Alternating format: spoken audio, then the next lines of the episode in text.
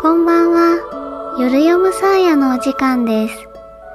寝る前の5分をサーヤにください。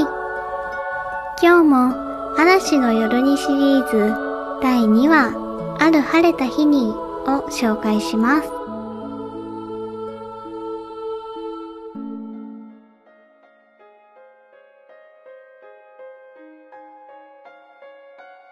やっぱり痛いだろうな。血だって出るだろうし、きっとオイラを見る目が変わっちゃうだろうな。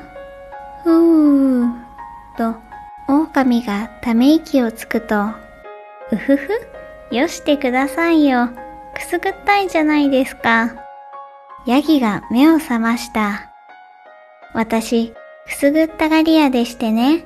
耳は特にダメなんですよ。ああ、すっかり目が覚めちゃった。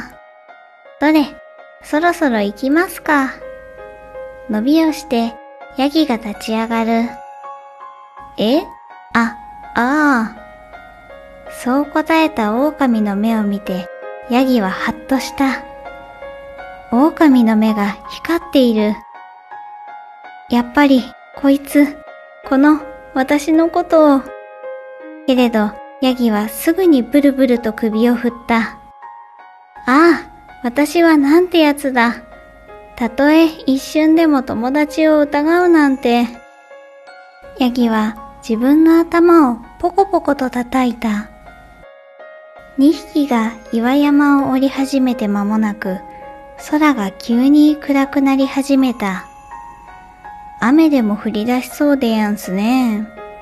ま、降っても夕立でしょう。あれ？今なんか光りやしたよ。え？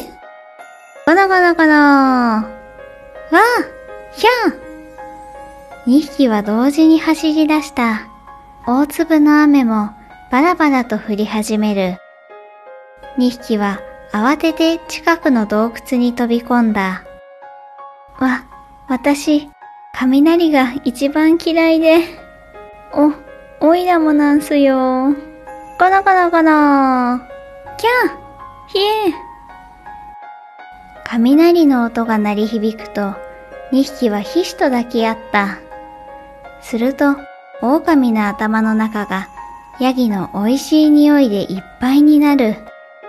そこで、ぐーっと腹が鳴る。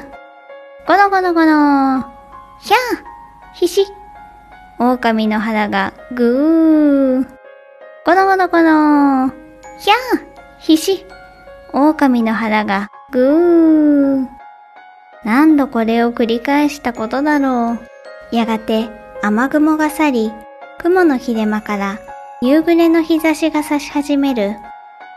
洞窟の中がしんと静まり返った。と、その時だ。ギャーヤギのけたたましい悲鳴が洞窟の外まで響き渡った。うー、うー。途切れ途切れに聞こえるヤギのうめき声。そして、チャカ、チャカ、と、狼だけの足音。やがて、洞窟の出口に、狼が姿を現した。たく、ダメじゃないすか。あんなところでけっつまずいて。いやー、こんなことまでしてもらって申し訳ない。狼に背負われながら、ヤギが照れくさそうに笑う。ただでさえ険しい岩山を、狼はヤギの重さとすきっ腹をこらえて、一歩一歩降りてゆく。おいらがいたからいいようなものの、気をつけてくださいっすよ。私、昔っからそそっかしくってね。本当にもう大丈夫です。ありがとう。あ、もうすぐ分かれ道ですね。狼は返事をせず、そっとヤギを下ろした。二匹がやっと岩山を降りた頃には、もう夕日が沈みかけていた。じゃあ、私はこっちですから。ヤギが手を振った。狼は黙って見送った。ぐーっと腹が鳴る。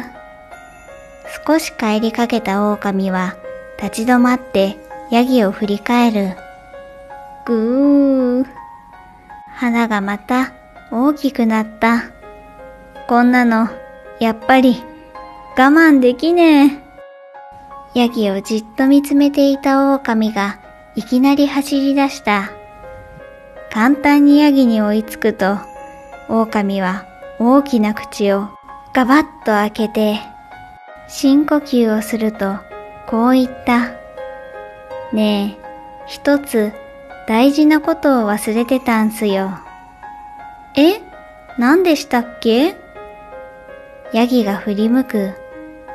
もう、じれってえな。